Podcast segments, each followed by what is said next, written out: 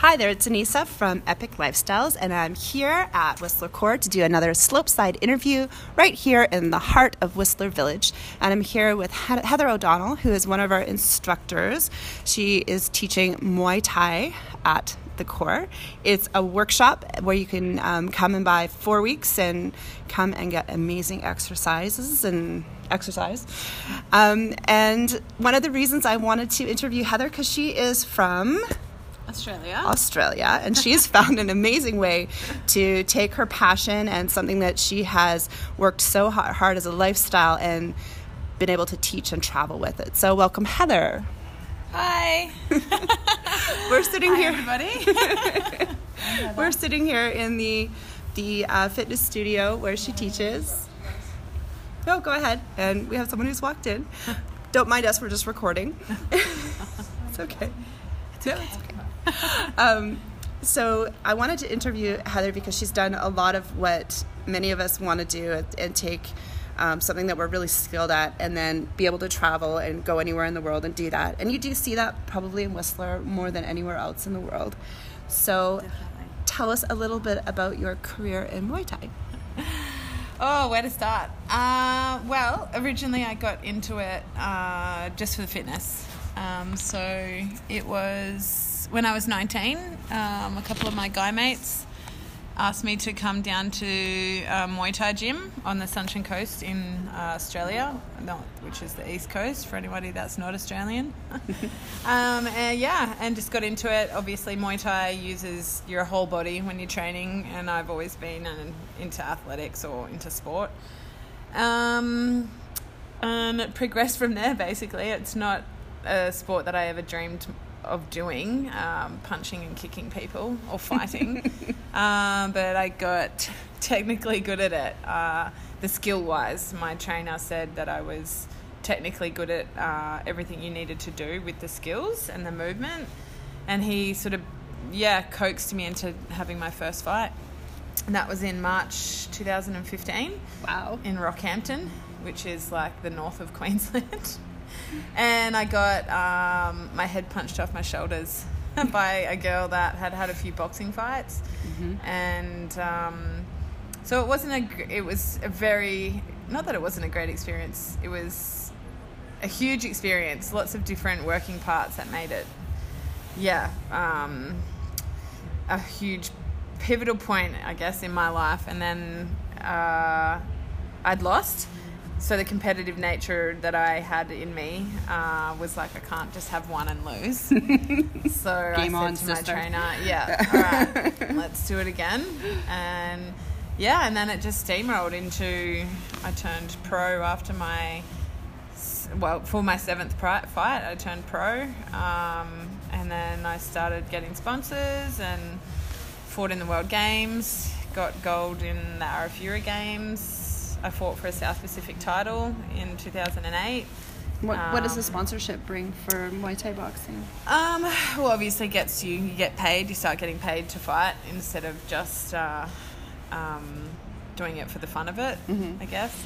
Um, and then sponsorship brings you airtime on radio, on the news, magazines, uh, the International Kickboxing Magazine, uh, articles, clothes all that kind of stuff that you have to wear when you're entering and exiting the ring. Your corner has to wear it. Mm-hmm. Um, branding. Just branding, yeah. Yeah, and then it just, yeah, continued until I was 26, so it was for seven years. And then I got to a nice round number of 30 fights and decided to call it a day. Except you didn't. call it a day in com- competing, I guess. Right. Yeah. Probably not the the way I'd imagined stopping. Um, I was training for to fight a girl that I'd fought previously and beaten, um, and we lived on opposite sides of Australia, both very successful careers, um, and she wanted to redeem herself and then we were whoever won that would fight for the world title. Mm. And it just wasn't my. I'd had a lot of life stuff go on in between, you know, because you're still living your life at the same time, mm-hmm. training six hours a day. Mm-hmm. You don't have much of a social life, but I had a boyfriend. Um, but yeah, those kind of things all change, and then my head wasn't in the right place, and me and my trainer made a decision to to stop, to retire. Yeah, and then I decided to move to Whistler. And how many times have you, have you worked in the Whistler? Like you've been back and forth quite a bit. Yeah, so I moved to Whistler in 2011, the same year that I retired, just later on in that year. And then I lived in Whistler until 2015, full time, and started teaching. Well, I started working at the core, and I'd always like trained at the core. And then we got the idea of uh, teaching it, basically. We had so many inquiries and people, and there's not a lot of places in Whistler that teach straight Muay Thai. Um, so yeah, we bought some gear, put some feelers out there, and uh, the workshops were sold out instantly. And that's blown Um, me away because I met you yeah. this summer when I had first, first started, and then when and you'd gone back home for a bit. Yes. And then you you've just. Uh, I think it just speaks highly of you of all the deep connections you kept while you were away as well. Like the instant you posted Yeah. it on Facebook, it was like boom, sold out. I was like, wow, this girl's got it. That's amazing. Yeah, it was it was it was really nice to see actually when I mm-hmm. came back after yeah because you're right I left in um, 2015 mm-hmm. to pursue other work in Europe and travel over there for a bit between mm-hmm. there and New Zealand and then yeah came back for just for a holiday and decided that we should maybe do them again Talk to Crane and Bob and they were on board and yeah the feedback was great instantaneous um, sellout for the first one, which was great, and running two at once. I'd never done that before. Never done a morning and a nighttime one. So Pretty yeah, inten- that was pretty pretty, intense. Cool. Yeah, yeah. And, and what do you intense. find with with my? T- I've talked with. Um, there's a guy locally, Marco, who um, is doing Brazilian Jiu Jitsu. And what would you say is kind of like the difference between Muay Thai and Jiu Jitsu? And I'd never. And his girlfriend too actually just had a fight, and so she was explaining Jiu Jitsu to me. Yeah. And I was I've never seen it before, and I wouldn't have understood if she hadn't had somebody talking me through it. I wouldn't Yeah. have understood it. Whereas I find you know obviously boxing a little bit seems a little bit more clean cut. Yeah. so Jiu-jitsu and MMA, there's lots of groundwork. Jiu-jitsu is full groundwork. Um, I'm not a huge expert on it. I've never actually done it myself, but Muay Thai is a stand-up sport. There is no on the ground. Um, as soon as a glove has touched the ground or your opponent is on the ground, there's you can't continue.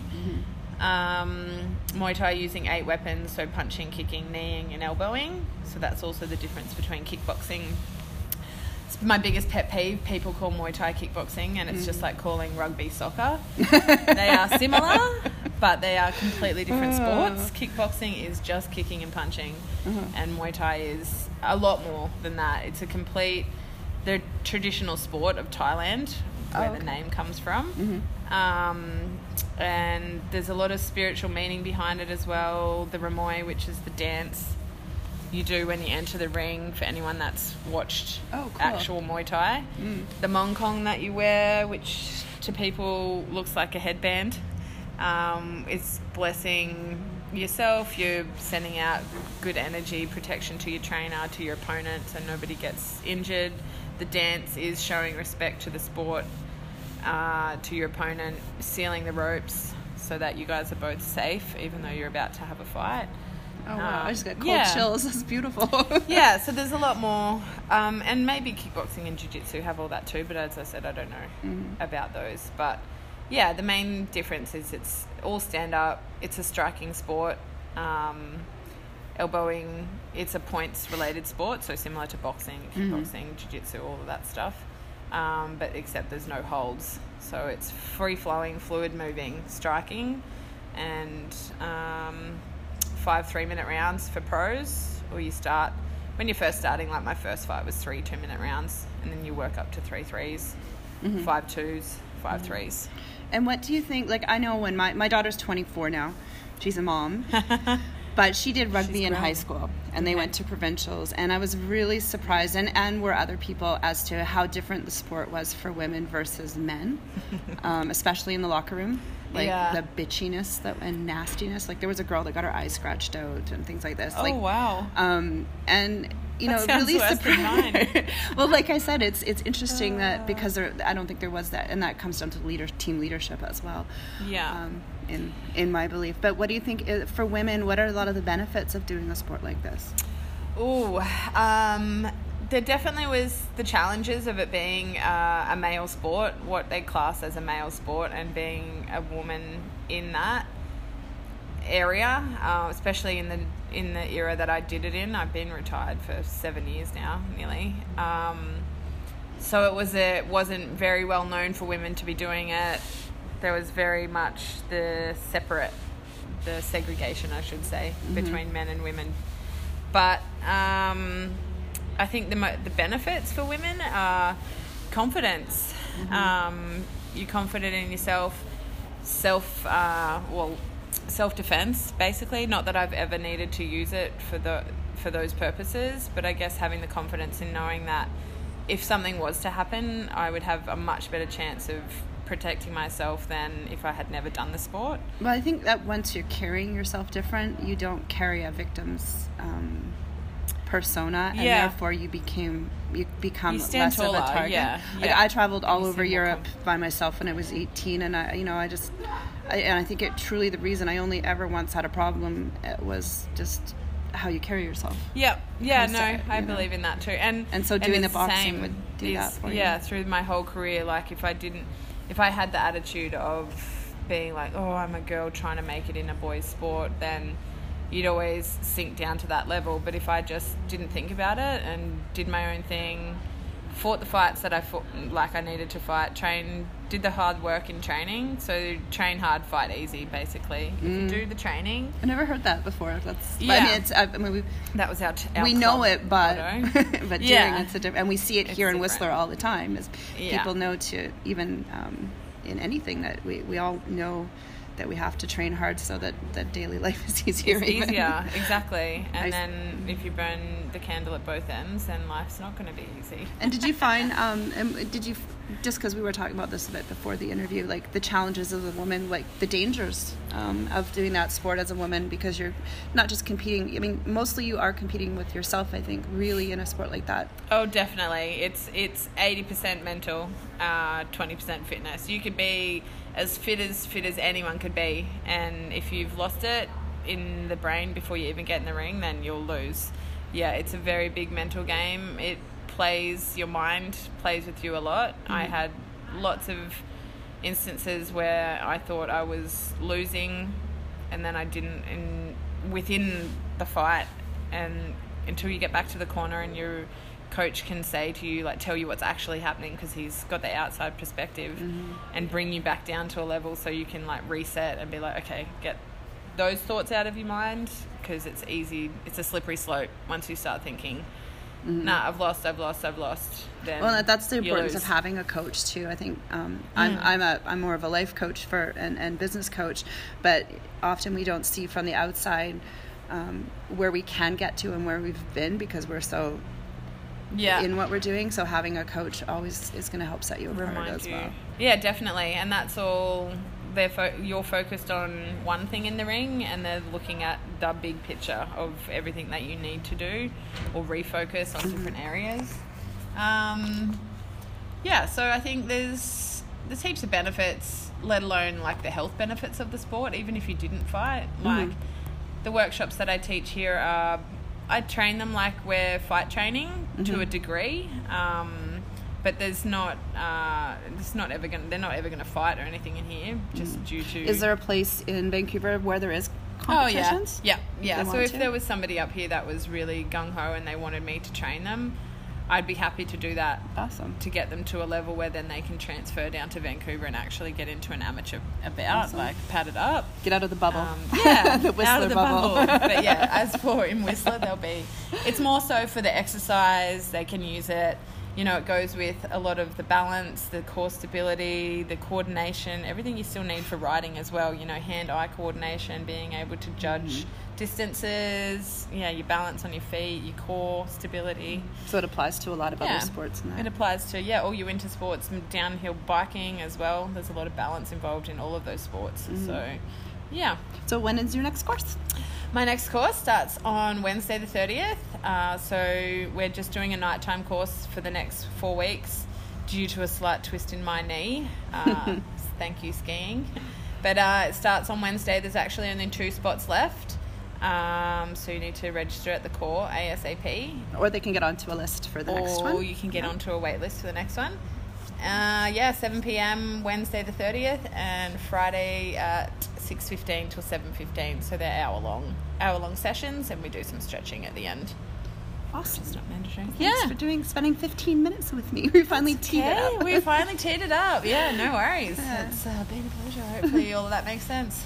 awesome. Well, thanks for joining us on Epic Lifestyles. If you want to hear more of our podcasts from other people living life a little differently than the rest of us, putting that extra effort in, um, join us at epiclifestyles.ca. We've got people like John Block, um, Nic- Nicholas LaLoupe, who did um, Chad, Chad Sawyer. a Chad Chad Slayer.